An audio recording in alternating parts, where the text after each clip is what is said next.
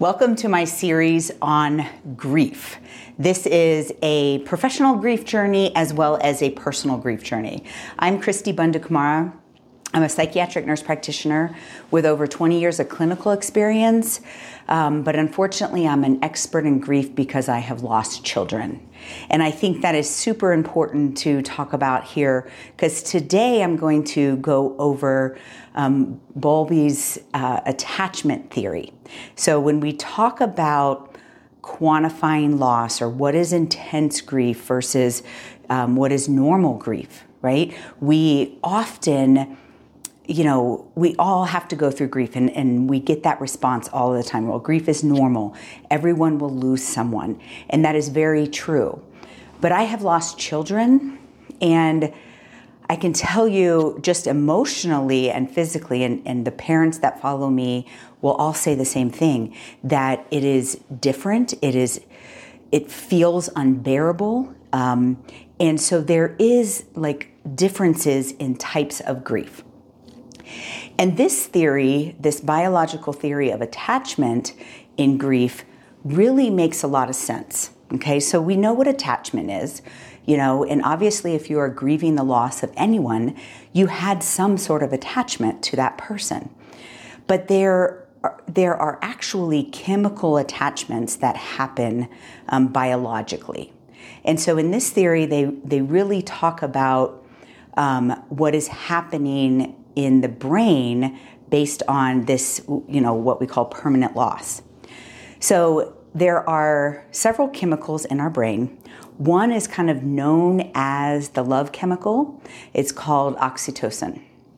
And this is one of the reasons that we talk about the bond between a mother and a child being that kind of strongest attachment. Uh, so it's not just psychological, there's actually a biological reason why that is a very strong attachment. So in the birthing process, um, oxytocin is uh, released and the mother begins to have that chemical bond with the child. This is also kind of solidified or strengthened over the course of breastfeeding because breastfeeding actually increases oxytocin. And so it, it helps with that bonding. So there are other things that release oxytocin, intimacy. So it's not just, um, you know, mother child bond, but any kind of intimacy. You have, uh, if you have intimate conversations with your mother, your father, your grandfather, like that causes um, that oxytocin to release as well. And even more so in romantic relationships, uh, specifically, you know, sexual with orgasm, there is actually an oxytocin release during orgasm. So, this oxytocin is the love chemical, and it starts to create a biological attachment. So, not just a psychological attachment. But there's also other neurotransmitters. We have 26 plus neurotransmitters in our brain. Um, we talk a lot about three of them because we know about them. So, serotonin, norepinephrine, dopamine. And when there is a bond, an attachment, a connection with someone, you actually have an increase in these neurotransmitters. And so that begins to have this chemical connection. So the problem in loss and grief, this attachment grief theory, is that the biological attachment is physically there even though the person has died right? Like that bond that attachment is still um, physically present in your in your brain. So he's calling it um, proximity to your attachment.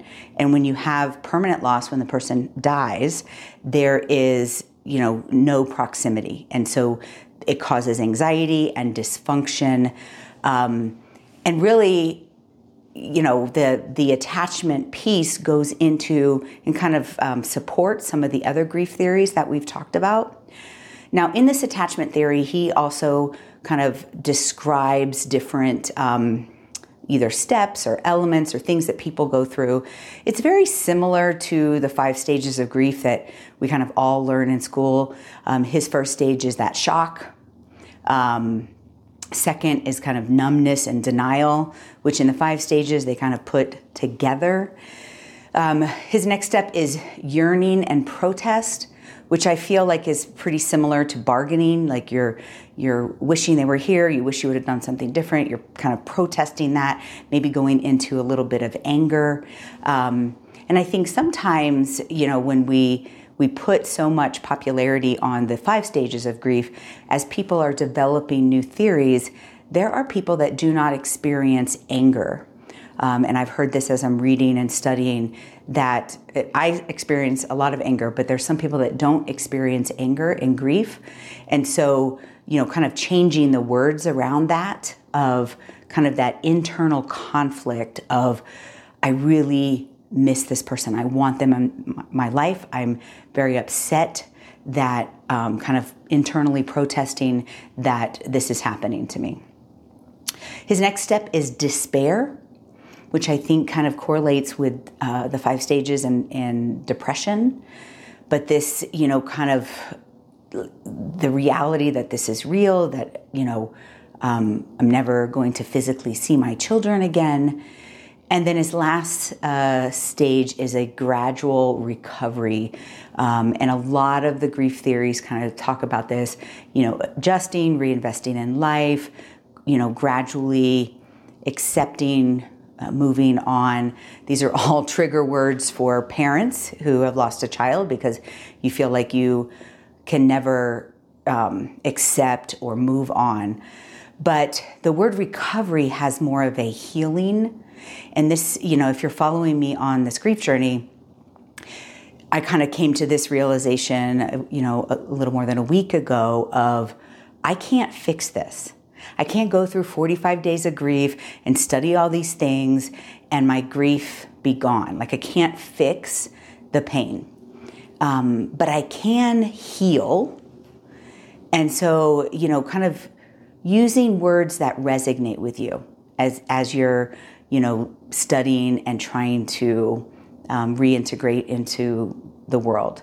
And I, I talk about in another grief theory, like the word reinvest. I like to say embrace life, like how in the midst of my pain, the reality of my loss, the permanency of my loss, the, the fact that it changed everything about me, um, how can I still embrace life?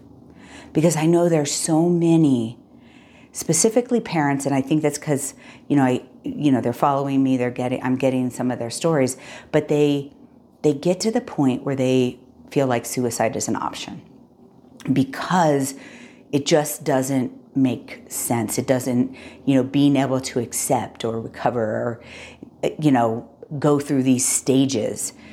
And I don't want you to think of any of, the, of these theories as stages. Like it's not a step by step. It's not tasks that if you complete these, uh, you will be better, right? But it is. It has been helpful for me, and I'm a professional with a degree and maybe I think I know everything, right? It has been helpful for me to like study these grief theories in the context of which they were written, but also in the context of myself and just be honest. Like that word, acceptance, move on, is a trigger for me. I don't have to use that word. But I also need to like understand that this is very complex and theorists are trying to kind of give words to the pain and the process. So, um, what I got most out of this uh, attachment theory is that biological connection. I mean, I know about oxytocin, but it's almost like you had to be reminded. And I think that this is also why like the losing a child just seems so much more intense and unbearable than you know another loss. And i not to be comparatively but those mothers fathers out there who have lost a child feel like it's a different kind of intensity. And so especially, you know, we talked about the oxytocin with the mother during birth, during breastfeeding, but also in any kind of intimate relationship.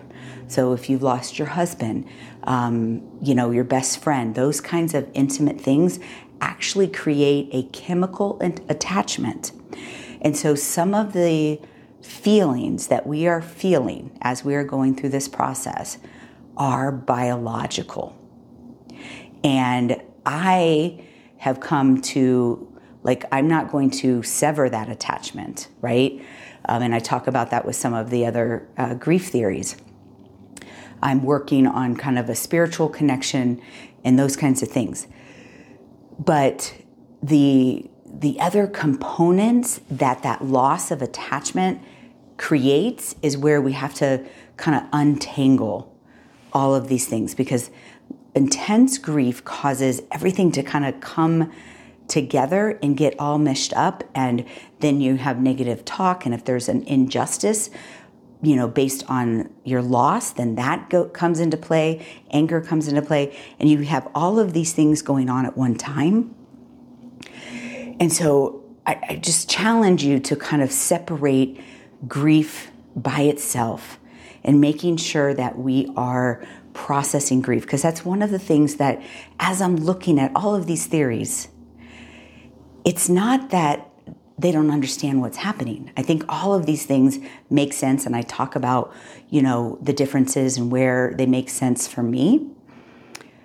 But what gets confusing, what causes, you know, prolonged grief disorder or depression is when everything's getting mixed up. And um, so studying these grief theories is helping me.